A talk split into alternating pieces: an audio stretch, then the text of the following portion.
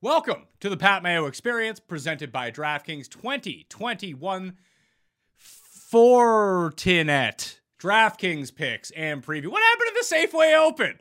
I thought it was the Fortnite Open for a minute. I didn't know what the fuck was going on. Anyway, golf is back after a 10 day off season. The brand new season is upon us, and everyone's favorite time to make money the swing season. Now, this one is going to be a little bit trickier because we got some good players in the field, unlike we normally see. I mean, we see some good players uh, at Silverado from time to time because they want to go to Napa and drink some wine. It's a great family vacation, or just if you leave the kids at home, bring the wife with, with you, you know, and you're like a rich golfer. Napa sounds absolutely fantastic. I think there's a reason that Phil plays in this tournament every single year, but this field's a little bit trickier than normal. I want to remind everyone to become a member at fantasynational.com right now. Always beneficial during the swing season when there's a lot of new players that we don't know a ton about. The stats don't discriminate. They can tell you who is who. So fantasynational.com slash mayo gets you 20% off. There is a brand new one and done tournament that starts this week. It's just for the swing season. So if you hit the description, you can find the link or just go to fantasygolfchampionships.com. You will find two separate ones that are up there. I believe one is for $50, one is for $100, and just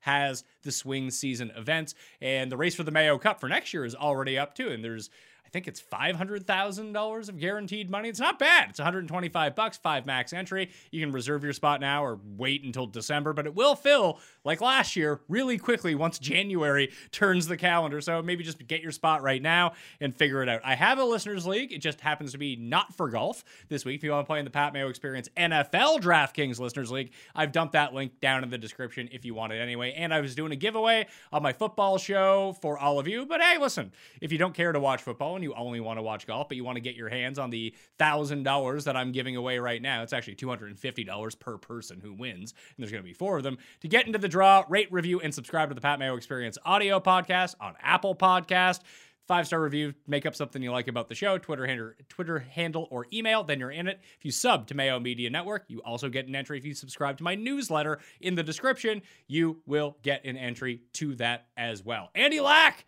is back. What's going on, man? Not much, man. I'm very excited to uh, to talk golf with you this week. I know. Uh, is it hard for you once you get into football mode to kind of switch back and forth? Are you like, ah, I'm I'm super in football mode now? I'm kind of not as excited to talk golf. No, it's it's actually the exact opposite. the The hardest golf for me to talk is post British Open because I'm getting back into football full time, doing all my football research, and I just don't care about any of those golf tournaments. Uh, so makes sense. And then I'm, but I'm still doing like four a week at the time, so it's like, oh man, I'm just repeating myself, and like I just I I didn't miss a tournament this year for the PGA swing season through the PGA season. Like I didn't end up taking a week off for like the first time ever, and it just it caught up to me by the end of the year. But in football season, I'm doing like seven, eight football shows a week that I really enjoy talking about golf because I love golf. I love DraftKings golf, and it just sucks me out of the NFL vortex for a little while. So I find it awesome to talk. So I'm glad you were on for event number one of the 2021 2022 season. Uh, are you going to play in the new one and done or what? I'm already in the fall one and I already have two entries in the one that starts in January. I had a I had a season from hell uh, last year that included Rahm at the Memorial and just a bunch of terrible things. So I'm very, I was very excited. As soon as it came out, I was like, I need to seek vengeance on this one and done thing. Yeah, I used Rahm at the Byron Nelson. If you want to know how my season. yeah, I be, I can't even remember who I picked at the Byron Nelson, but yeah, I'm sure it was not great as well. Yeah, probably not KH Lee who ended up running away with. Definitely it. not KH Lee. No. Let's talk about the course. It's Silverado for the Fortnite Championship. You can earn your skins at this course. Apparently, 7123 yards, par 72. It's on the shorter side of a par 72. So you get the full complement of par fives. Historically, just when I went back and looked at what people do well at this course, drive the ball well. You don't need to be a bomber per se, but you need to gain strokes off the tee. And it's one of the courses with the highest percentage of wedge shots coming in between 50 and 125 yards. So the field is open to everyone because it's not a super long course. But if you can hit it somewhat straight and you're a bomber, as long as you're making a few putts, you should be good to go. Completely agree. I think there's kind of two paths to success here that we've seen because we've seen a lot of longer guys that really have no regard for whether they're in the fairway or not uh, succeed here. We Cameron Champ even talked about it. He was like, "I'm just going to hit driver on every single hole, and I have no problem wedging it out of the rough." But we've also seen guys like a Kevin Na or a Ryan Moore that just, or Chez Reavie for that matter, that just hit a ton of fairways and are able to have the same amount of success as well. Because even if you're not long, you're still going to have a wedge in on 50 to 75% of the holes, if not more the way that I would think about it is if you're going to take someone who is more accurate than a lofty driver off the tee, just go run the numbers on Fantasy National to see if they gain off the tee. Like Hadwin has had success here back when he was a pretty decent driver of the ball, although not long, still gained against the field off the tee. Grillo, I mean, this is the spot of his only career win, his first career PGA start. And it, he gains off the tee to this day. It's not like he's a bomber by any means, but he gains against the field. So if you're going to go with the shorter hitter, you better make sure that the strokes gained off the tee numbers are huge. When I rejigged my custom model, which had not been great over the past few years, I just put more of an emphasis on strokes gained off the tee, and I didn't really care whether it was accuracy or distance that really played into it, as long as that number was high. I'm with you on the off the tee. I'm looking at, I think, like you mentioned, you have to have one of the two, right? You're at a huge disadvantage at this course if you're either not hitting the fairways, which are very small for the most part, or you're not very far up close to the green and having like a 80 yard flip wedge in. Um, and then with in, in terms of like the defenses of this course, like it's basically just a resort course. Uh, so I'm not going to call it a uh, necessarily just a putting contest, but if you're looking at guys that are great off the tee, have good wedges, and have the ability to spike with their putter, you're it's probably that simple this week. Well, let's go to the guys who are above $10,000 on DraftKings. We'll get to the bets at the very end of the show if you just want to skip to that or sub to the newsletter because I'll have those in there.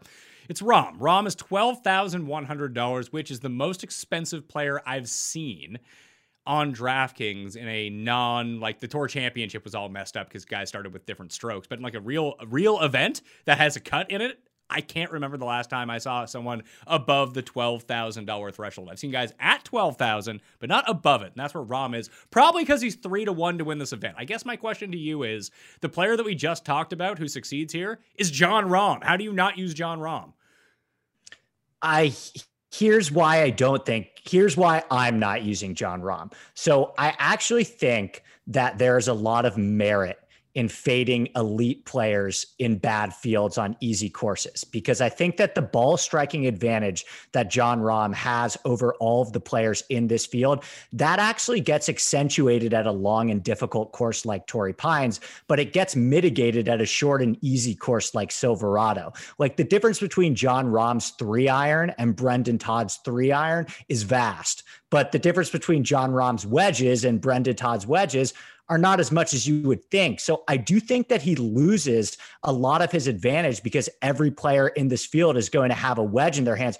I would describe it this way like, I'm a pretty decent golfer. Based on my handicap, I would probably shoot somewhere in the high 70s or low 80s at Silverado. And Jon Rahm would probably shoot on average like a 65 or a 66.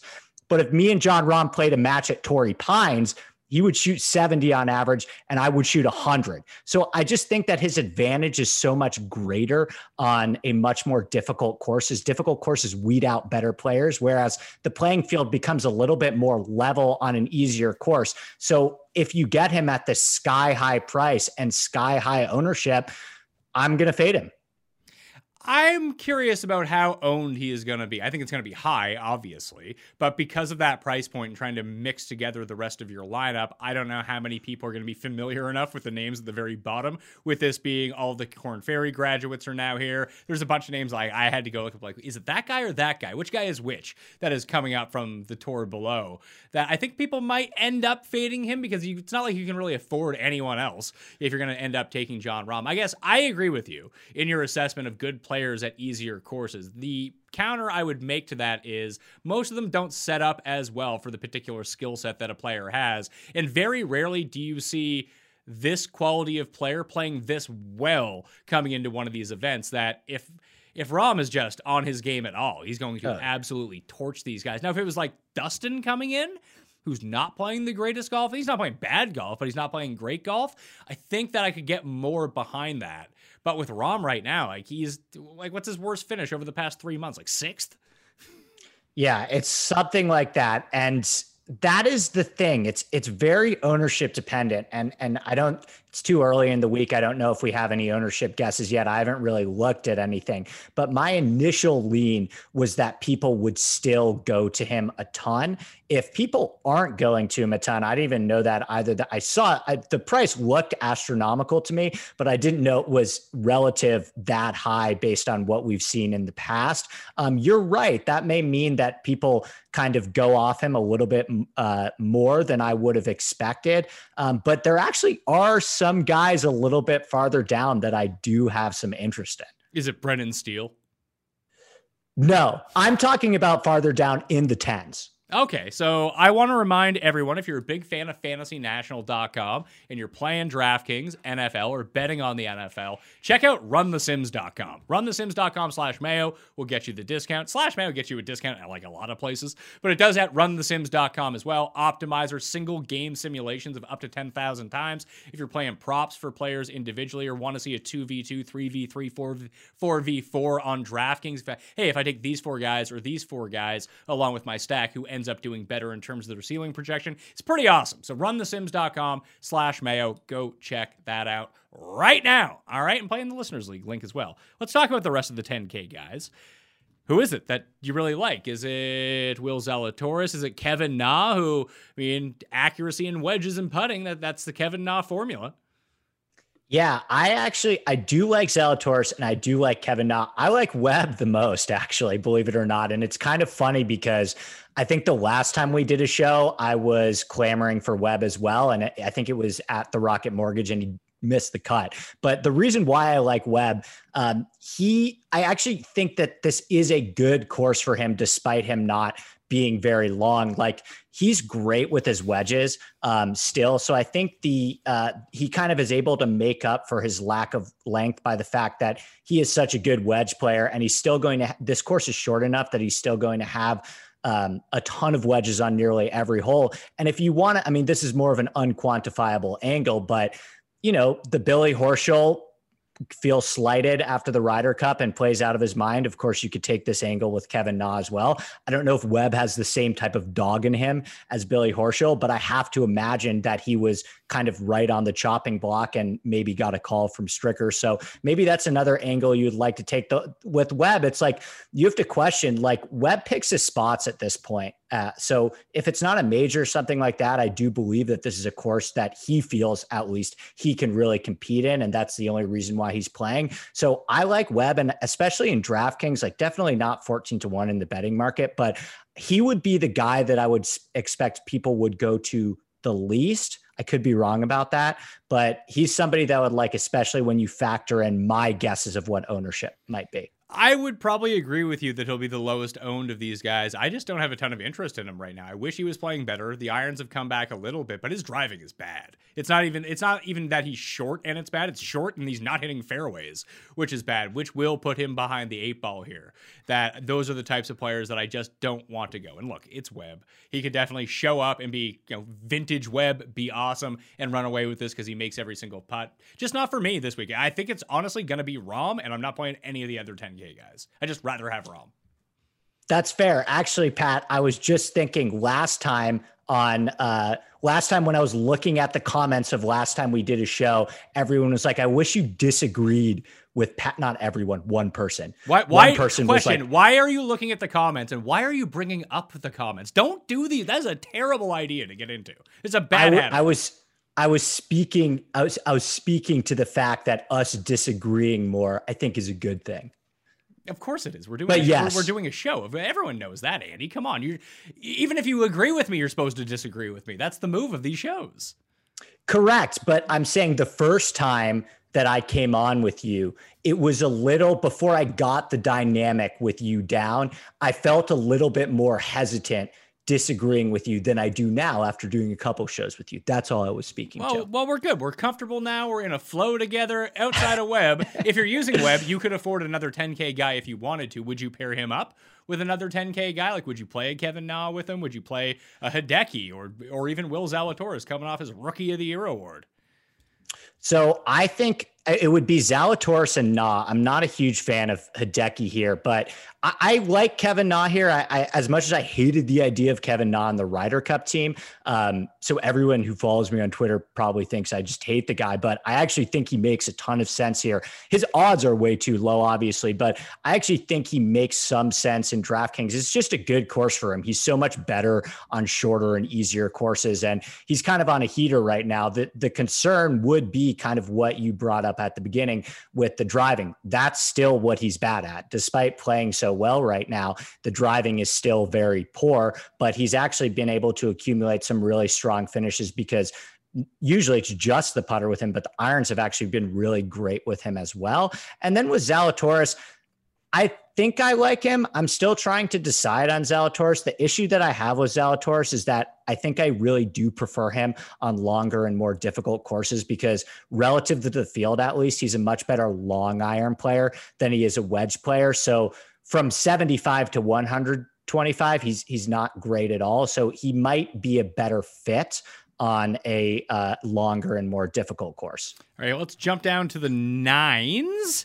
And we got some names up here. Not ones I'm super interested in. Leishman has a third here. That was two years ago. So you have Tringali, Leishman, Si Woo. You know I'm betting Si Woo 50 to 1. Come on now, in a field like this. Sebastian Munoz, Harold Varner III is 9,100. Champ. The champ is here.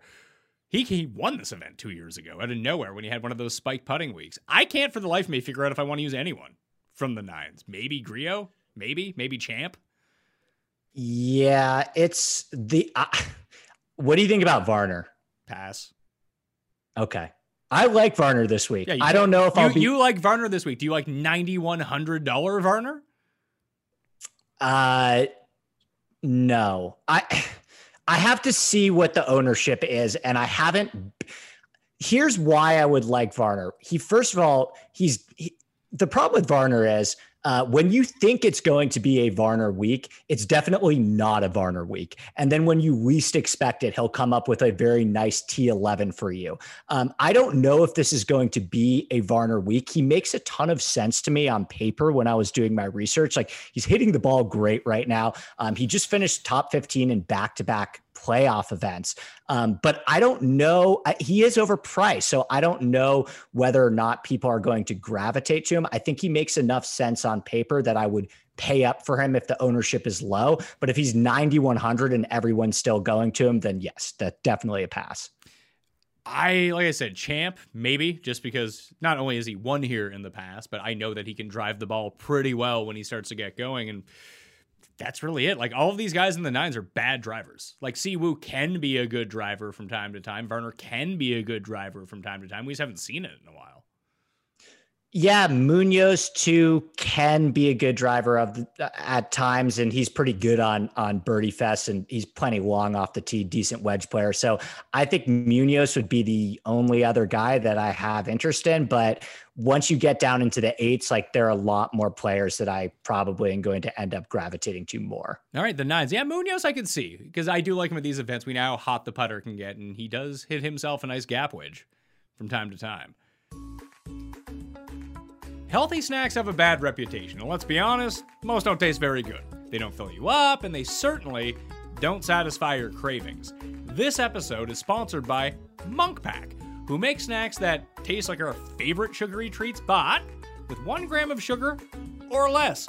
They're great for anyone following a keto lifestyle and the perfect snack for anyone who's just trying to eat better or cut back on sugar and carbs without sacrificing taste. That would be me. That's what I'm doing. I'm not on keto, but these bars are delicious. The Munk Pack Keto Nut and Seed Bars, whether they come in sea salt dark chocolate, caramel sea salt, peanut butter dark chocolate, I went through them really quickly. Put it that way. I needed to get a second order ASAP. And you can do that and try it for yourself, and you'll see. And we have a special deal for the listeners. Get 20% off your first purchase of any Munk Pack product by visiting munkpack.com and entering our promo code MAYO at checkout. And Munkpack is so confident in their product, it's backed with a 100% satisfaction guarantee. So, if you don't like it for whatever reason, they'll exchange the product or refund your money, whichever you prefer. To get started, go to munkpack.com. That's M U N K P A C K.com and select any product. Then enter the code MAYO, that's M A Y O, at checkout to save your 20% off your purchase.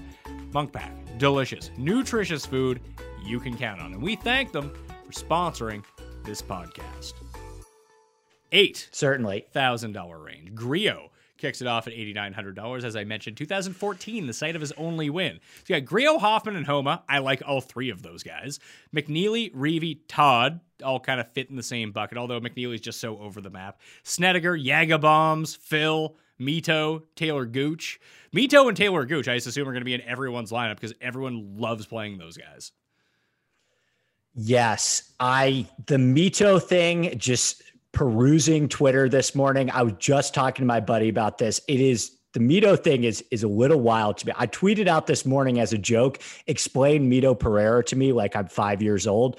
Uh, he he's played in five PGA Tour events and he finished top 10 at the 3M Open and an alternate field event. And he missed two more cuts in easy fields. Everything got worse for him across the board recently at the Wyndham. He lost 2.9 strokes ball striking. The short game got worse. The putting got worse. So I'm ruthlessly comfortable missing on that guy. If he wins in a six PGA Tour event, good on you if you bet him. But I probably can't get there. I like Chez a lot, man.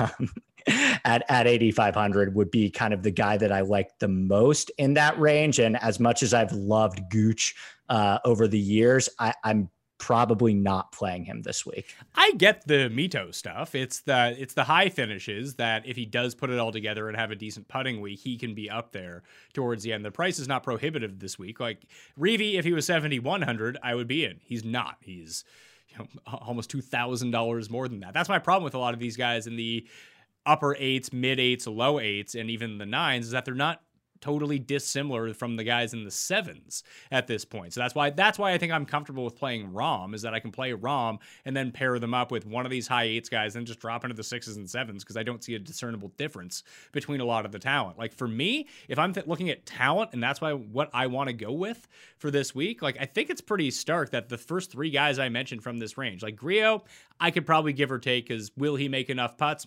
Maybe.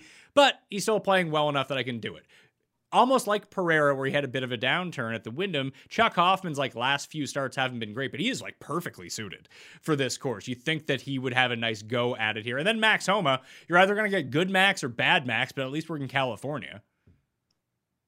Yeah, I, I I had kind of ran into the same problem with Hoffman where he rated out so well for me. He was like right there behind Rahm, but I just I don't know if he's on the wrong side of a bad run. Like I don't love the way things are trending with him. Ball striking at the BMW is like the worst he's hit the ball in months, but he does he does tend to rebound nicely from poor poor approach week. So maybe, but kind of as you mentioned, there are a lot of guys in the sevens. Like I'd rather like I'd rather play Doug Ghim than Mito Pereira yeah, at the same price. Well, yeah, you you always want to play the better player, especially when they're cheaper. that's what I okay. So so so that's what I was saying with with the Mito thing. Is it's like Doug Ghim's the same price and double the odds as Mito. Like everyone's going crazy over Mito. Like, are we sure Mito's better at golf than Doug Ghim? They're the same age, but Ghim's been competing on the PGA Tour for like a year. He won the Ben Hogan Award and played in the final group at the Players. Why is Mito now better than Doug Ghim? Doug Ghim's great. I think it's more of enough people have played Ghim over the last year, uh, probably my doing in a lot of senses, that they've had enough money on him to see it go like so horribly wrong when he's playing well. At least there's sort of a thing with Mito at this point where if he's ball striking it well, they feel like his putter isn't always going to sink him like it seems to with Ghim. I think that's the reason. Like people have lost enough with Ghim, they want to go on to someone else. And Mito, if you have played him since he came to the PGA Tour and even the Olympics, like most of the time he's been a steal for you at his price point. That makes a lot of sense. Um, What's interesting to me about Ghim, though, is have you looked at kind of how things are trending for him a little bit with the off the tee stuff? It's weird because the irons, he kind of lost the irons for a little bit now and has just turned into like this awesome guy off the tee. But the reason I would play Ghim is yes, the irons have been bad the past couple of weeks, but they're actually getting better. And he's starting to putt a little bit better. And the off the tee, he like totally seems to have found it. So I bet Doug Ghim at 90 to 1. Um, I'm going to use him a lot. I really like Doug Ghim this week. I also bet Doug Ghim 90 to 1 because it's me and I'm going to be playing a ton of Doug Ghim. Over the past 12 rounds, he is second in this field in strokes gained approach. That's ahead of Jon Rahm. The one thing that I will throw at you with Charley Hoffman and why I'm not too concerned about it is he's in the FedEx Cup playoffs playing against very stacked fields because it's a lot easier to gain strokes at the Valero against that field than it is against the BMW against the 70 best players in the world. So I that's the reason that Chuck Hoffman isn't elite kind of thing, but he's really good in these type of fields. I agree. That was actually kind of my argument a little bit for Varner is that this guy's in these really good fields. This guy's like gaining a ton with ball striking. So I agree. There's some kind of interesting things that happened at the BMW with some of these guys. Like Maverick McNealy was another one of those guys where he looked pretty bad at the BMW and lost a bunch of strokes on approach. But it's like, how much do you want to read into that when Mav McNealy is now going back to a course where he's a lot better um, of a player to the majority of the field, comparatively speaking. I didn't look it up, but is he gaining or losing? Or uh, sorry, are these big or small greens at this course? Uh, they're on the larger side, okay, but okay. so like I'm I'm I'm off Maverick McNealy. I need small greens okay. for Maverick McNealy. That is absolutely his jam when you go look at his results. So no McNealy, It'll be Hoffman and Homa for me in the 8Ks and maybe Grillo. I'm gonna wait and see on him. And that will be it for me in the 8Ks. 7Ks, Doug Ghim, who you mentioned, all in. That seems like an easy one to me. Yep, all in on Doug Ghim. And then the, there's another guy that's right there at 7,900 that I also love, and that is Pat Perez. Pat Perez is playing very well right now, four top 20s in his last six starts. Like we kind of just alluded to, he gained 5.7 on approach at the Northern Trust. That's pretty impressive. And he's kind of sniffing around right now. He loves these easy resort courses and he always plays well in the fall series for whatever that's worth. So I love Pat Perez. He was another guy that I ended up betting. I found him at like 90, 95 to one, I think. So Pat Perez and Doug Ghim at the top are are primarily featured in in a lot of my lineups. I could see Doug Ghim. I am looking $100 and $200 cheaper to Hadwin and Charles Howell III. Howell hasn't played since the 3M, but this is sort of a course where he will do really well. It's on the West Coast, always a big tip in the feather in the cap for Charles Howell III. He was driving it well, he was hitting his irons well, he's done well with this course before, and it feels like just no one wants me. I mean, Stewart Cink did just win this event a year ago. It wouldn't be like shocking to see Charles Howell III come out of nowhere and just play his normal game, but make a few more putts than usual and just be back up there. Oh, 100%. Yeah, I am playing Charles Howell too. He finished fourth here also in his last appearance. He's sneaky longer off the tee than you would think, and he's a pretty accurate driver of the ball as well. So I really do think that you can pick this course apart with your driver. And he's just hitting the ball really well lately. Like you said, I don't know why he hasn't played since the 3M Open, but last time he played, he gained 4.3 strokes ball striking and was pretty great. So I'm with you on Howell. If we go down a little bit farther, the guy that I like the most is, and I know this is kind of one of your favorites too. I love Frittelli here. Why? Okay. I'll, because, okay. So what does Dylan Frittelli do really well? He's long off the tee and he has great wedges. And he's not going to pop statistically for you uh, because he just hasn't been consistent enough. But keep in mind also that we don't have stats from the fact that he finished fifth at the British Open. So it's not like he's totally lost. You can't kind of sleep your way into a top five at the British Open. He just has two very specific skill sets that I think are perfect for Silverado.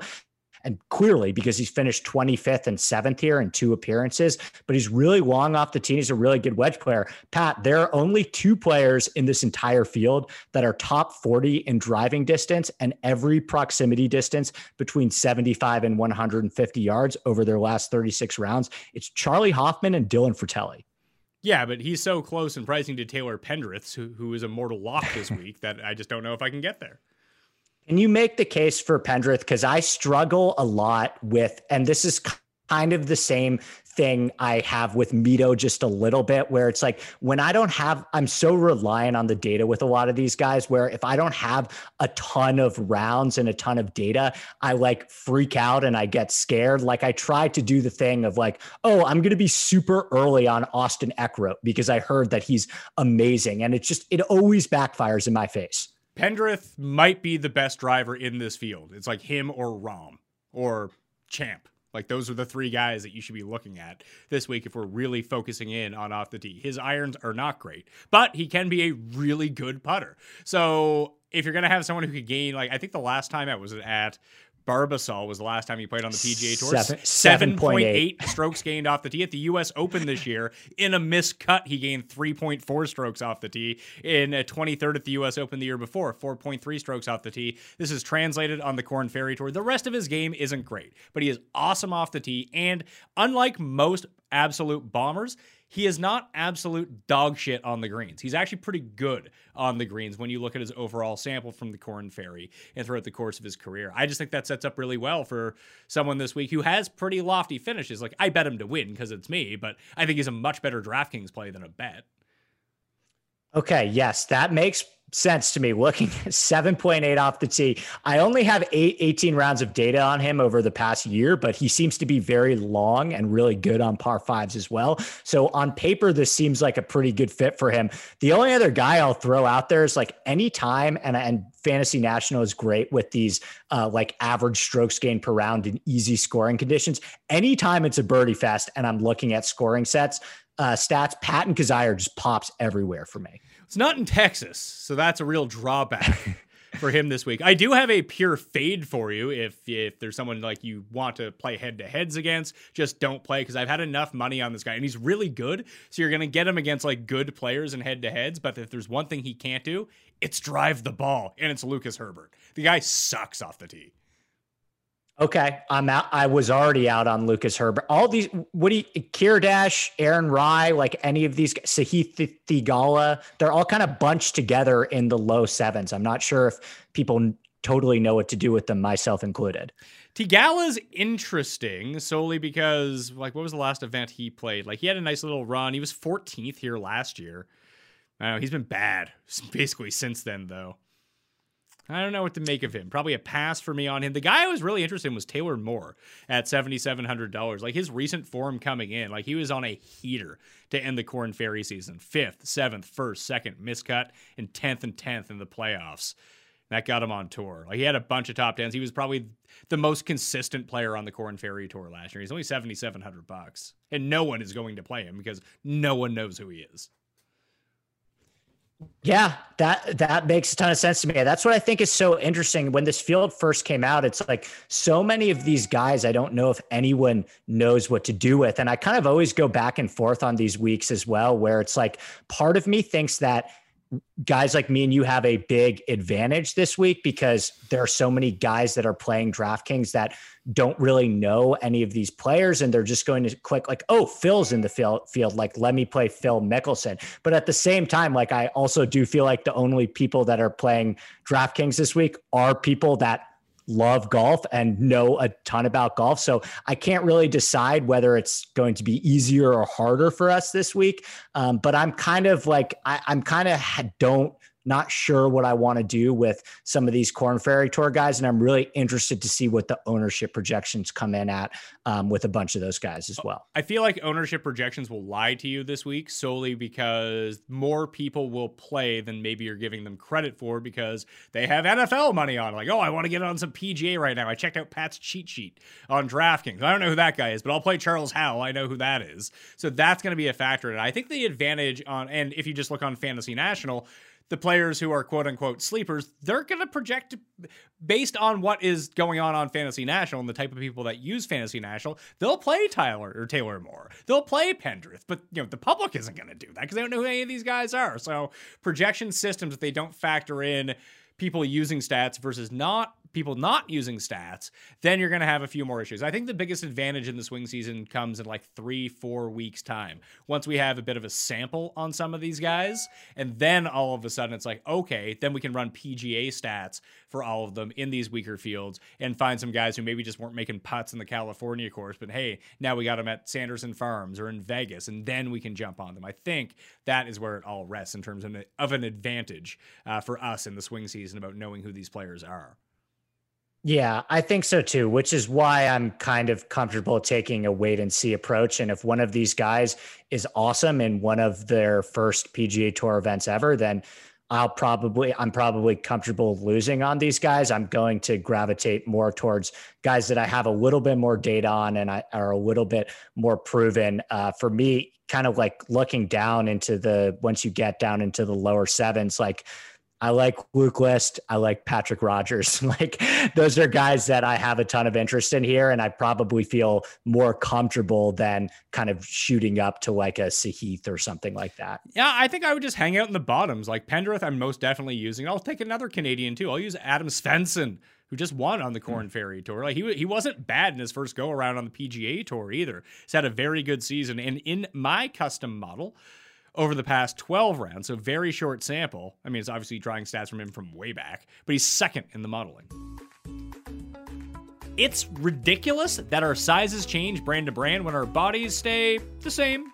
You're a measurement, not a size. You don't have to change. Shopping for clothes does. And that's why you gotta check out Public Rec. They make elevated athleisure wear in multi dimensional sizes because they believe that comfort starts with a better fit.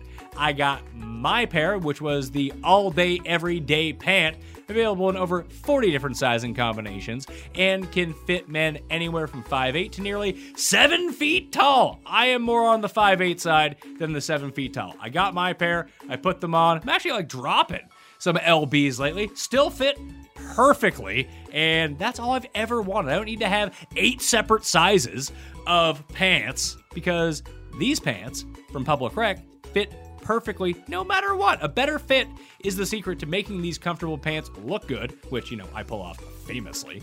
Now, your favorite lounge pants can also be your go tos for work, happy hour, or the gym.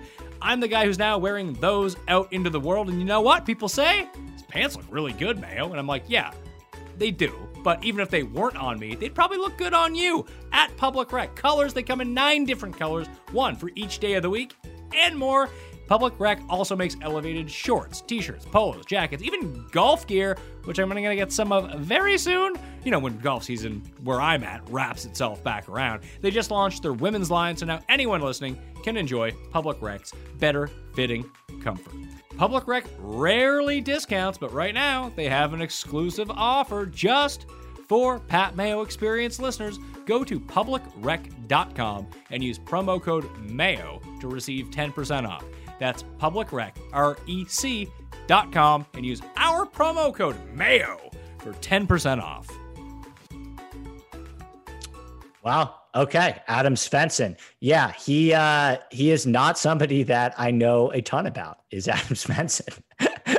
He's, so he's Canadian. Interesting. He's Canadian. He won one of the playoff events on the PGA Tour, and before he lost his card two years ago, he was an incredible driver of the ball, and he would show up with his irons every now and then, and hopefully he could get a hot enough putter. All these Canadian guys are like exactly the same, except for Hadwin. Like when you go look at their numbers. Is Nick Taylor Canadian, or am I imagining that? No, he is also Canadian. I like Nick Taylor. I'll play Nick Taylor. He's he he's okay. Nick Taylor only when came on POA in California. He's kind of sneaky that, coming that, around that, with his irons. That is not true. He has two wins on the PGA Tour. Sanderson Farms. You're right. Sanderson Farms. Good call. So yes, he but he has one at at Pebble. Um, the irons are kind of coming around. Gained on approach the last couple of starts. Yeah, he, he can get super hot with the putter. Um, I don't really trust him a ton, but once you start getting down into here, it gets it gets a little funky with some of these guys. Well, Swafford's really the interesting one because he was crushing it off the tee and his approaches until the very last start when he finally ran out of gas a little bit. But that was against a much tougher field because he was actually making a run into the playoffs. And it's been fuck what like for a lot of these guys it's been a month off unless they were playing Korn Ferry. For the actual PGA guys, it was probably the first leg of the FedEx Cup playoffs or they finished slightly out of it but kept their cards. So I don't mind Swafford here if he can continue what he had going for like the 6 weeks previous to the BMW. Yeah, I don't I don't mind Swafford either. He really kind of like spiked a ton with the irons there for a little bit. Um, I would I think I'd still rather do Rodgers though, because I Why? think Why? Okay, what you said about Mito, sell me on Patrick Rodgers, because it's been six years and he fucking sucks. Okay, here's what I like about Patrick Rodgers. He's played really well at this course in the past. And I know he's from Indiana, but he went to Stanford. And for whatever it's worth, he's really great in California, specifically on POA greens. He gained six strokes putting and finished 31st at the US Open at Torrey Pines on POA, finished 12th at Riviera this year. So maybe he's comfortable in this area. He's played well at Pebble Beach before. And this specific course I think is good for him because he falls into that category that we were talking about where he's really long off the tee and he does well off the tee and he can also make a ton of birdies and the irons are actually really solid for him right now and I actually think that he has a ton of upside with his putter. It's volatile of course, but he's not one of those guys that isn't capable of gaining over 6 strokes putting. In fact, he just did it at the US Open on POA. Uh, so I think it's worth a gamble on Patrick Rodgers. I bet him at 190 to 1. Uh, let's see here. We got some qualifiers for the Fortinet Championship. Oh, Justin Suh is in the field. My guy. All right, so I'll end up playing him. Uh, Kristoffer Ventura qualified. Michael Kim and Josh McCarthy the field of 156 is now set. Thanks, Paul, for shooting that over to me. Paul, on top of the real time, not only switching the cameras and doing the audio, monitoring Twitter for qualifier results for us. Suh doesn't have a price yet, but you always know how I like Justin Suh. Patrick Rodgers blows, by the way. Uh, so don't use him, would be my advice. Play him at hard, long courses. That's it. We will see. We will see. We don't need to we see. see. He'll finish like T47. That that's you just go back and look at his past four starts at this course 46th, 44th, 25th, 43rd. And he gained, what, an average of two and a half strokes putting in each of those? Come on. Loser. He's long. Okay. All right. We'll see. You play Justin Suh and I'll play Patrick Rodgers and we'll see what happens. Well, how much is Patrick Rodgers? He's 7,000? I thought Suh was. Did Suh just get in, in into the field? Yeah, he just qualified. So he'll be like 6,200 or something. Okay. All right. You place Vence, you play Svensson, and I'll play Patrick Rodgers, and you know, we'll I, will do that, or I'll even give you Greyson Sigg instead. I like Greyson Sigg; He's good. I, I like Greyson Sigg. I want to take on Svensson, not Sigg. I all like Greyson. All right. Sigg. I will take Svensson. You take Patrick Rodgers, and I'll win. Okay. Deal. Uh, you playing QAnon Scott Piercy? Nope, I'm not. Uh, th- these guys. What about Hadley? I, I took a look at. No. No, not for me. No Kuchar. Pass on that as well.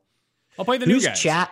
Who, who, okay, you want to know what's interesting, Pat? Who who's uh so I'm looking at all these guys with I have their uh, DraftKings pricing and their odds from DraftKings Sportsbook kind of right up next to each other, and all of these guys in the seven thousands, in the very low seven thousands, like Rodgers and Alex Smalley and Hadley and Kuchar, they're all like hundred and fifty to one plus, and then Chad Ramey is seven thousand and seventy to one. I don't know why Ramey is that high. Maybe I missed it when I was looking him up. Let's see. Yeah, he's been on a nice run. Yeah. I mean, he won the he won the live and work in Maine Open on the Korn Ferry Tour pretty recently, but his run through everything was his past since that win. So he won 11th, 19th, 58th, 4th, 7th, uh, 18th, and 11th through the Korn Ferry playoffs. So they're just taking recent form into account on this. Okay. All right. That make I, I, always find that stuff interesting when there's like a giant discrepancy between the odds and the DraftKings pricing, but I don't I'm not really familiar with with Chad Ramey's body of work. So it's probably probably no for me. There's some guys in the sixes that um, I probably will use that I have some interest in. Would you go to Bramlett after the success he had in the Korn Ferry playoffs? Um, yeah, I think I would. And I think he fits this course pretty well considering he is very long off the tee as well. Um, it's the putting can be a huge issue with him, but I think on paper he fits this course profile well. I'm torn on him because he is very long off the tee, but he's not very good off the tee most of the time. When he is actually driving it well, he gains like five, six strokes off the tee. But the most of the time, he's really bad off the tee and loses like four strokes. So he it's to his detriment that he hits it so long a lot of the time. So I don't know where. Obviously, he's coming off a win on the Korn Ferry Tour, so maybe he's in a good headspace right now, or maybe he's like, "Hey, I got my card. This is great. I don't need to start the season off like scorching. Maybe it rolls through. Maybe it doesn't. Like I just a lot like Varner in that way too. Like he loses off the tee so much that you have to hope it's the right week where he has everything clicking, or he's just a pure miscut.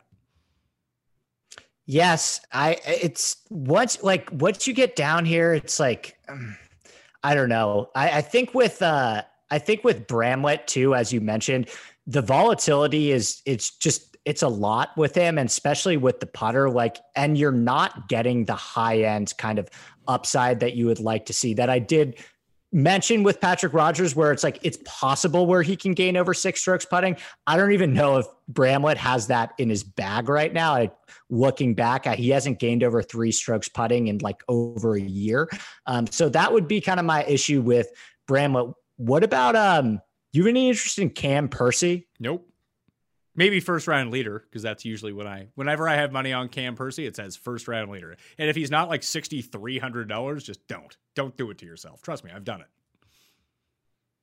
Okay. All right. I'm sure he rates out great in ball striking. He does for every event. Sure does. Yeah. Always. there's there's not an event where he doesn't strike the ball well.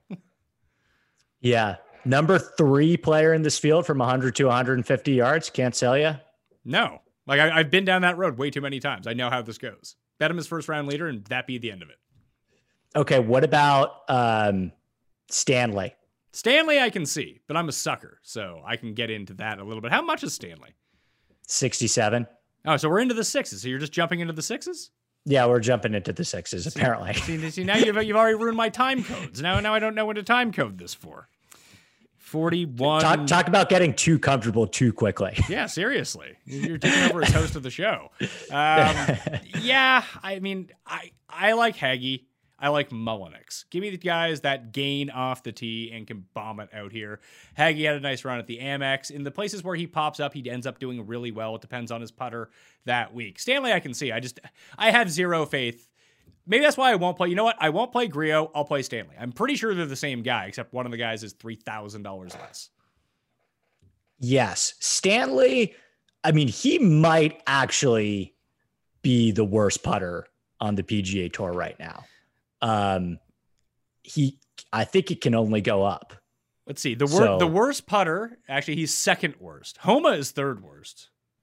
Man, I have so what many, you, I have, how, so, how I have many, so many stars next to guys who are at the bottom of this list. Not shocking. How, Kevin how Stadler is the worst. Okay. All right. That makes sense. Yeah. But what's crazy about Stanley, like I'm looking at um, last 36 right now, and he's he's the only guy in this entire field who's top 10 in approach and off the tee over his last 36 rounds, which is just mind-boggling. Like not even Jon Rahm, whose irons have fallen off a little bit, I guess. It it's crazy. And the thing with Kyle Stanley, too, is this happens about twice a year. But when he gains strokes putting, he tends to gain a decent amount. It just happens twice a year. I, I'll have to look this up, but I feel like it's always on bent grass. In my mind, it's uh, he's always whenever he has those spike putting weeks, it's always on bent. Well, he's good at he's good on the West Coast though. Has he's won at um he's good in he's been good in Phoenix and good at Torrey though, right? Yeah, I'm not looking at it in front of me either, but I, that's just my memory. Now, let's see. He lost five strokes. He, I mean, it's just all ball striking. He lost. He was 36 in Phoenix last year. Lost five strokes putting. Lost nine at the Players. Players is another course where he's actually played well in the past. Dunked a whole bunch in the water. The last time he gained strokes putting was at the Valspar in May, and he gained at the Genesis. And this isn't pure POA either. It's POA with a right. bent mix. It's not like the Southern California. Um, greens. They're just a little bit different. So just looking at pure POA might not help all that much. But yeah, he gained in two events last year off you know, on the greens. It's not bad. The year before that, one, two, two. Maybe we should just stop playing this guy. That could be a thing. That's probably that's probably a good idea. Yeah. I just like it, it's I always come back to it's just like imagine if he puts well. Like, yeah, but yeah, but I, I, I fall into this trap too about like the Ben Ans and the Luke List and all these guys. Man, if they just putt well, they're going to do pretty well. We have a large enough sample that he can't putt. Like he just can't. Like if we're going to trust data, and we do know that putting is volatile and this could happen, it still doesn't seem worth it at this point because most of the time you're just sinking all your money away for a guy who's going to miss the cut because he can't make a three foot putt. Okay. Yeah, that's that's the thing with Stanley. I think it you're right about the data. I get suckered into these guys so easily when I look at the ball striking stuff, but it's it's tough on Stanley to make a case. I, I guess the putting could you want to say that the putting can only go up, but I don't even say that with a lot of confidence. So he I in this range, like like I said, I probably have less guys than you do because I'm not playing Rahm. Um, so I have like a, t- I'm able to like kind of do a more balanced build than have to go kind of diving down here. But there are a couple more guys that I actually like.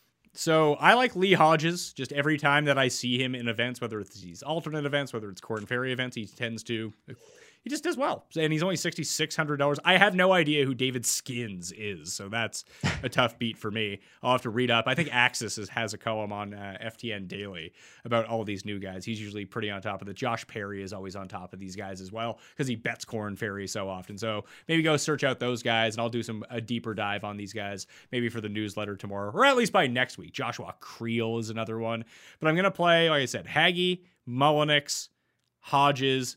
And Kevin Tway all of a sudden like isn't bad anymore. Kevin Tway's not bad anymore. The and he obviously he's won here before. He's plenty long off the tee. Uh, the only other guys like you're gonna hate all of these guys now. We've totally flipped the script. Um, Vaughn Taylor, 6,100 and 400 to one. He's gained over three strokes on approach in four of his last five starts. Can get super hot with the putter. One on Poa before. I think he's mispriced at $6,100 and he should be $500 more expensive, but mispriced guys miss the cut all the time. So who knows? But Vaughn Taylor at 6,100 was the guy, the only other guy that I, that stuck out to me that I thought was worth mentioning. I would say that Seiffert is someone down here at $6,100 just with the way that he can drive the ball. It's been very, very good in his past few starts. Wasn't great at Wyndham, but before that, throughout the course of the back end of the season against weaker fields, he'd been driving it really well. I don't know if I'm going to get there on him.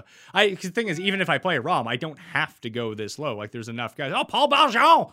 Didn't realize he was even in the field. Oh, Asian American sensation Kurt Kitayama is down here as well. Okay, we got some guys I can work with down here. Remember when Dave, everyone was all over Davis Riley? That didn't uh, that didn't work out for people. I get mixed up between Davis Davis Riley and Davis Thompson. Which one is the guy that started playing really well at Winged Foot and then it fell off? Is that Davis Thompson?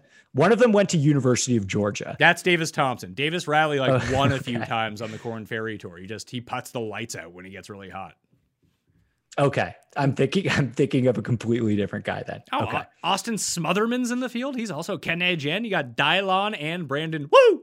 In the field. Just maybe maybe just play all the woos. JJ Spaun's actually had some good runs at this event in the past.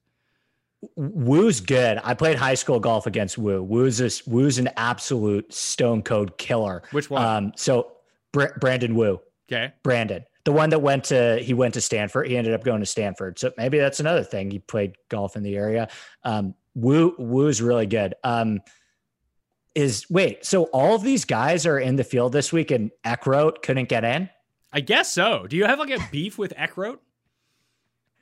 I the, my whole thing with Eckroat just goes back to the fact that my best friend from Oklahoma plays with him at at uh, their course in Oklahoma, and Matt Wolff plays there too. And so there's all these like stories about how Eckroat like holds the course record and always beats up on Matthew Wolff. That's the full extent of my knowledge with Eckroat is it's all just like offhand conjecture that he like dominates in this Oklahoma course. So wait, when they finally play that course, let's play Eckroat. Maybe maybe try to get him to do something else as we go along right now, uh, as we try to use him on DraftKings for the PGA Tour. Yeah, I, I think Hagy, Mullinax, Tway, and Hodges are probably my favorite plays. If I have to go dumpster diving, he said Seiffert. I, I want to see where Justin Suh actually comes in in the pricing because if he is this low, I'll play him because he's actually good. Who else? Driving wise, McCumber, Curtis Thompson, Sean O'Hair, and Seiffert are the best, at least short term, in the field from the absolute jabronis down here. JJ Spaun, like if here's an interesting one. Wyndham Clark is $6,400. Like there were times last year when I would play like Wyndham Clark in my high stakes single entry lineup at $7,100 and he was good. Yeah, he hits it really far. Um, the I'm just pulling him up now and it's not what you would like to see with the irons or off the tee, but I think that there's I think there's a universe here, Pat, as as we talked about, where a lot of these guys, like if you like, I'm just I keep coming back to this quote from Cameron Champ where he was like, I literally just hit driver on every hole and was fine and just chipped it out from the rough and was fine. Like Wyndham Clark can do that. He's top 10 in this field in driving distance. Well, essentially, once he got out of California last year, he sucked. But in California last year. He was quite good. Eighth at the Genesis, 36 in Phoenix on the let's call it the West Coast. 36th in Phoenix, 32nd at the Farmers, 54th the Amex, 23rd at the the RSM, second in the swing season, 13th at Shriners. Missed the cut at this course a year ago. Like he does, he's someone who like you talk about Patrick Rodgers. Like Wyndham Clark has had like more success on the PGA Tour than Patrick Rodgers has, and they seem to be the same player. Yeah, you're really dogging me on this Rodgers thing. Okay, that's fa- I I hear I, I hear I, your I point am, about Wyndham. I am taking out all my pat like my years of people talking about man. You know he went. He was a great college player. It's, yeah, well, college was fucking a decade ago now. It's like you hear about your friend who was like, "Oh my god, he was so smart in high school." It's like, well, he's 35 now and he doesn't have a job. Maybe there's a problem. Yeah, Pat. I think he's probably I have you. How's he still? That's the thing. That's it. Like he didn't qualify for the FedEx Cup play. I don't know. We're still talking about Patrick Rodgers, but he's probably in that last kind of stretcher where it's it's do or die on the PGA Tour, uh, or he's going to start getting replaced by all of these guys. Like, why isn't? I wish Rickie was playing this week, man. Yeah, got got to pile up those points for President's Cup next year to try to get back on the squad. I. Did I assume he would have got a sponsors invite, but I don't know if he actually like could he get into this field? He's got to be in this field, right? If he wanted to be. Well, I hope that he has playing privileges somewhere because I I drafted him in one of those fantasy golf leagues in like the last round just as a flyer, not knowing whether he I I've heard he has a PGA Tour card, uh, but I can't confirm that. He'll he wasn't selected uh, as a Ryder Cup assistant because I could see him like paying his own way to Wisconsin just to be there. Yeah, maybe so. Maybe they maybe NBC invited him to be a part of the broadcast because he's still incredibly popular. But yeah, he should I think he does have his card because he or he gets into every event based on his past wins and just the amount of money he's made in his career that he can kind of play off that for a while. And it's not like there's a sponsor's exemption that's going to go by. It's like, well, I can take Austin Smotherman or Rickie Fowler. I think I'll invite Rickie Fowler to my tournament. That would be me though if I was the organizer. Okay, totally makes sense. Well, yes, I wish I wish Rickie was in this field, but I think that um, I think that I've talked about every single player that I have anything on at this point. Okay. So I, I have made two bets so far this week. And I've already think I've said what they are. Doug Ghim, 80 to 1 is where I got him at with the top five each way. And Taylor Pendrith, 100 to 1 with the top five each way. The issue here for me is that if I'm going to play Rahm on DraftKings, it pretty much means I think that Rahm is going to win but I'm not going to bet him at three to one. So I think my only recourse here is trying to take guys from down the board, maybe for actually I bet Hagy at 200 to one as well. So Hagy, Pendrith, and Ghim and just hope to get lucky on a top five, or maybe they have the best putting week of their lives and just do what they normally do well. And you know, Rahm forgets to show up for round three or something like that. That that would be those would be my outs this week. So probably just like five absolute long shots. Hopefully one can place. Maybe I can get someone in a head to head or they're like up by two on one of the good players going into Sunday, and I'm like, oh yeah, I can hedge out on this no problem. I think that's the strategy that I'm gonna take this week. Well, would you, if you're high on Rahm, would you consider uh like parlaying no. him with like an no? I'm not, I'm not Jeff. You listen to Jeff way too much. Like how how to lose your money 101 parlaying golfers with other things. okay. I thought I'd check. Uh, well, my bets, Pat, um, I have Reavie at 70. uh, Doug Ghim at 90, Pat Perez at 95, Frittelli at 140, Patrick Rodgers at 190, and Cam Percy at 220. So I have no one under 70 to 1 at this point. Who else could I do from down here? Lee Hodges, who I mentioned. I could probably get what's what are Tway's numbers? No, Tway's only somehow Tway's 175 to 1. Okay. Danny Willett is 150 to 1. You may have sold me on Frittelli a little bit here. I just think that it, that especially at that price point in the betting market, that actually seems pretty steep for some of these other guys that are in that range. Yeah, for okay, I'm like one for eight at this point now. That's good. Yeah, I love Frittelli here. He like totally jumped out to me because I, I just look at this course and it's like if you can do one or two things well, there's a very easy roadmap for success for you. And it's like, does he hit the ball far? Yes. Are his wedges good? Yes. Is he's 140 to one, like with a win at the John Deere um, and a fifth at the British Open. Like that's he that's fine. He's in play.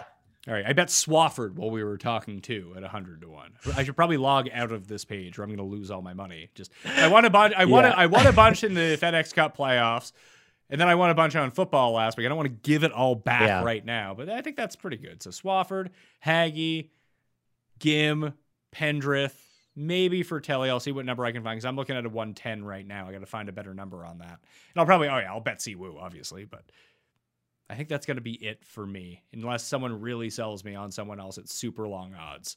I was hoping Tway would be like 400 to 1, but know, the market's on to him. I guess he's a former winner here, so that's tough to uh to, to sneak by. Jog Augustine, and there's your boy Vaughn Taylor, he's 400 to 1. Scott Brown, 500 to 1. Oh boy. Get, it gets tough quick down here.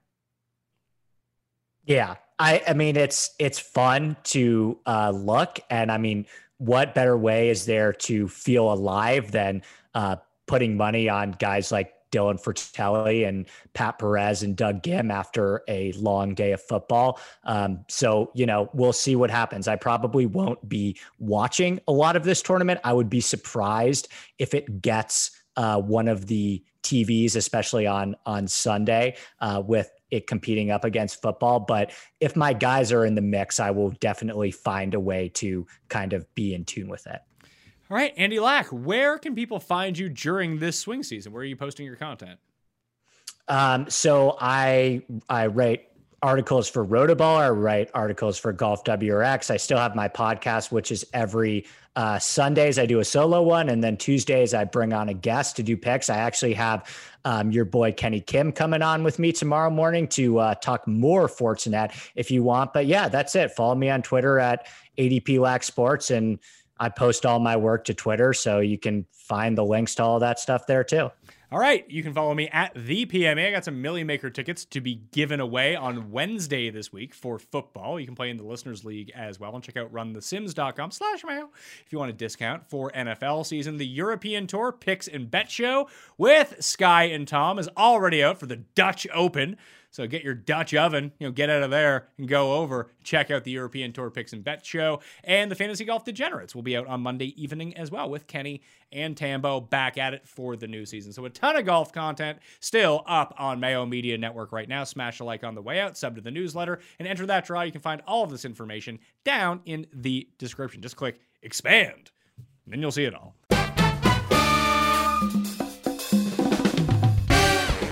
Talk about injuries and the updates that we have going on right now. Jerry Jeudy has a high ankle sprain. He will not miss the remainder of the season, but he's probably out at least four weeks for a minimum. That's usually the context of a high ankle sprain. So I expect Tim Patrick to fill in for him as a starter with KJ Hamler, complementing Noah Fant in the slot. So it'd be Tim Patrick when we get to the rankings he's going to be pretty high up there as a potential fill in for the week. Odell Beckham obviously did not play with his knee injury, neither did Keelan Cole. Both are questionable for week two. JJ Arcega Whiteside missed the game, and Tyrell Williams left with a head injury as well. So both those guys are questionable for week two. Michael Gallup is out three to five weeks. Cedric Wilson, it has been said, will start in his place. At least that's what Kellen Moore is telling us. So I don't love Cedric Wilson unless it's like the deepest of leagues. But for a DraftKings play against the Chargers this week, not bad. Three to five weeks for that calf injury for Michael Gallup. Ryan Fitzpatrick has been placed on injured reserve, so he'll miss at least three weeks. Tyler Heinicke will start in his place.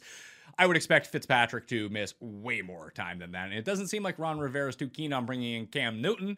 So it looks like we're going to roll with Tyler Heinicke and Kyle Allen as the backup in Washington for the moment. Raheem Mostert, no new news on him besides it's not an ACL. The MRI has not come back yet, so we don't have information on that. More on that in the running back pickup section. And Rashad Penny's calf injury that forced him to leave against Indianapolis is just minor. He'll probably be back. He wasn't doing anything anyway. Two carries for eight yards. Chris Carson is the guy in that backfield as long as he doesn't put the ball on the ground or remains healthy, which are two things that are pretty difficult for Chris Carson. But as long as he's running good, he should have had a bigger game against Indianapolis. Just some bad luck around the goal line. But in terms of usage, in terms of yardage, in terms of the receiving game work, it was his. So Chris Carson looking really good going out for the rest of the year. Jared Wills for the Cleveland Browns, offensive lineman, just day to day. That's great news for them. Mekhi Becton, his kneecap, going to miss four to six weeks. So stream people against the Jets. I know you can't stream the Patriots, but they couldn't block with Becton in.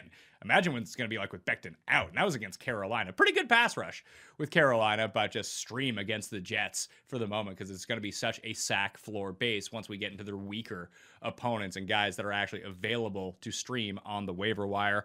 And La'el Collins is suspended five games for the Dallas Cowboys. Hopefully, they get Zack Martin back this week from his positive COVID test. He should be back, so at least that helps out their offensive line a little bit. One of these days, all five of their offensive linemen are going to play together. They haven't played together since 2019. That, you know, it's coming. Maybe like five weeks from now, when Collins returns, everything will be okay with the Cowboys' offensive line and they'll be at full strength. The only other note is Josh Jacobs. Uh, he has an illness. He's questionable. He's likely to play in Monday Night Football, but if not, uh, it'll probably be Kenyon Drake back there. Maybe Royce Freeman will be the one who comes in to spell him. Um, listen, I always like if you play in a league, Yahoo is really the only one like this, but you can do the old running back trick where you just have the rotating spot at the end of your bench, pick up running back handcuffs in the primetime games, just in case the starter gets hurt, then you don't actually have to compete with anyone else on the waiver wire. You can go pick them up.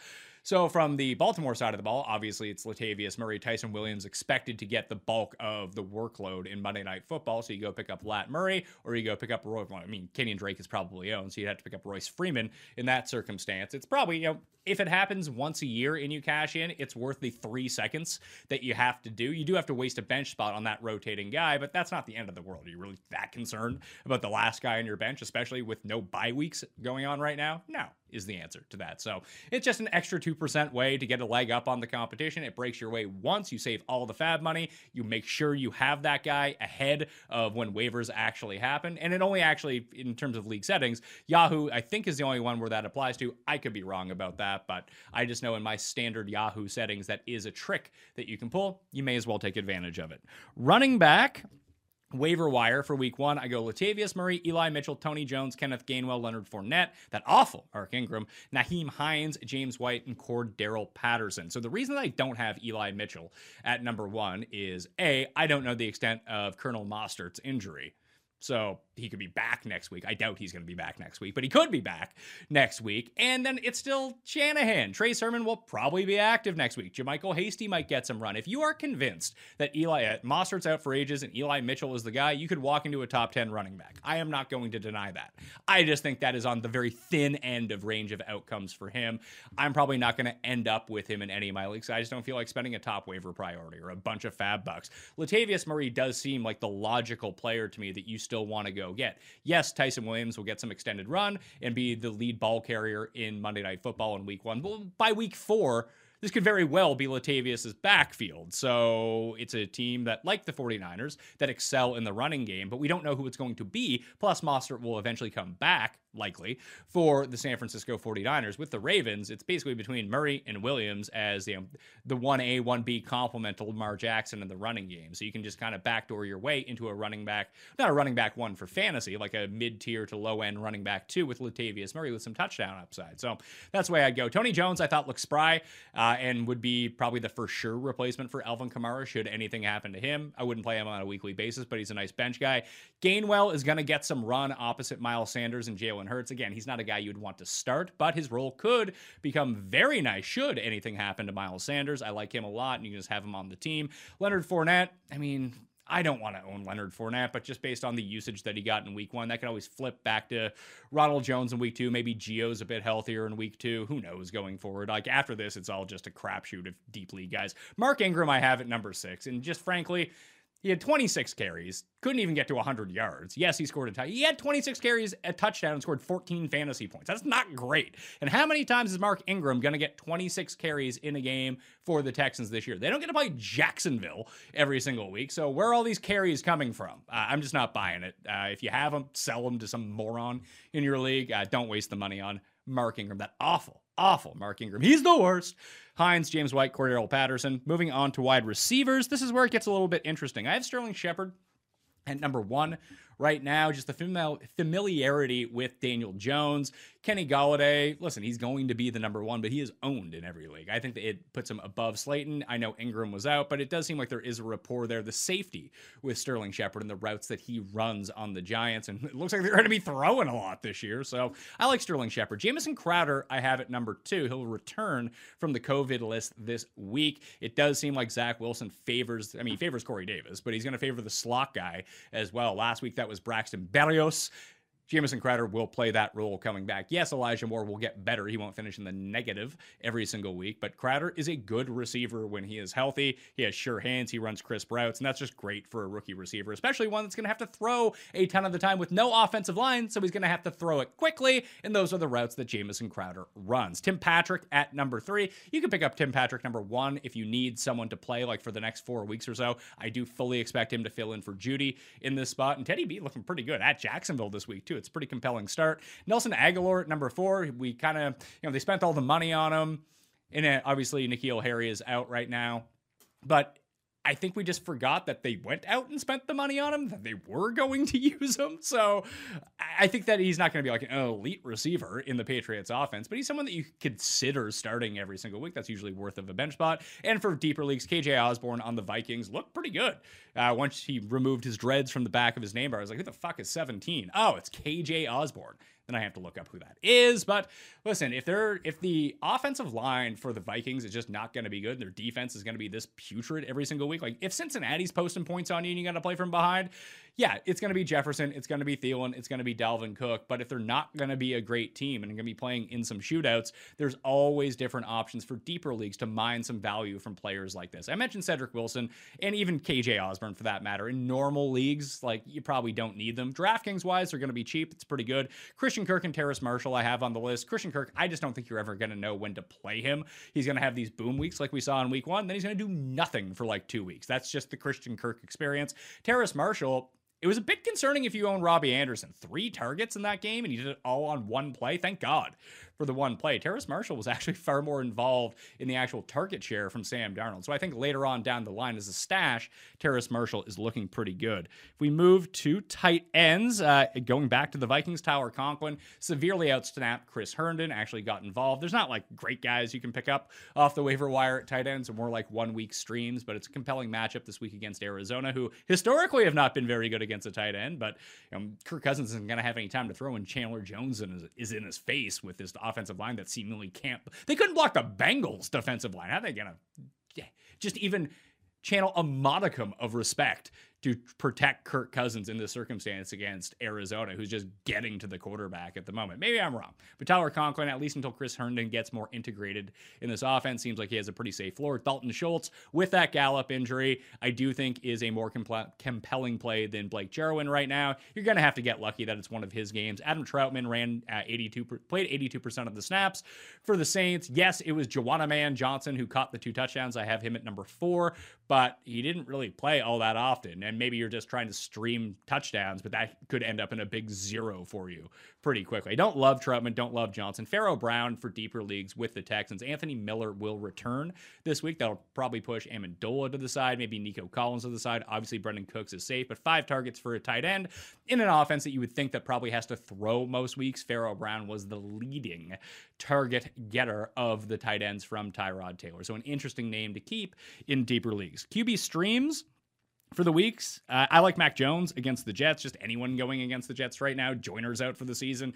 They have no pass rush to speak of, so it'd be a nice spot for Mac Jones to pad his numbers a little bit in New York. Tyler Heinicke against the Giants. I actually have Teddy Bridgewater at. I mean, you could play him at number one of all of these guys if you really wanted to at Jacksonville. It seems like a game where they can gash Jacksonville on the ground, just like the Texans did, but it also could be a circumstance like he had some great deep balls uh, on Sunday against the Giants. Just you know, Hamler couldn't bring it down, so it was actually Teddy played better than the numbers actually showed. He's also 22 and 3 against the spread on the road as a starter in the NFL. So, Denver, let's go. They are bigger favorites this week, but they did, you know, have a pretty even split between Javonte and Melvin Gordon. Melvin obviously broke off the big 70-yard run, but I would expect to see a lot from those two guys. So, I think there's a cap ceiling on Teddy Bridgewater even if the floor is really nice. Then Jameis Winston against Carolina it's tough to know what to do. Yeah, five touchdowns every week. Hey, just play Jameis Winston, but didn't really throw the ball all that much because they didn't have to. But when they did get in close, they did throw it. So it's a tricky circumstance because they're favorites over Carolina right now on the road. Could that swing back the other way?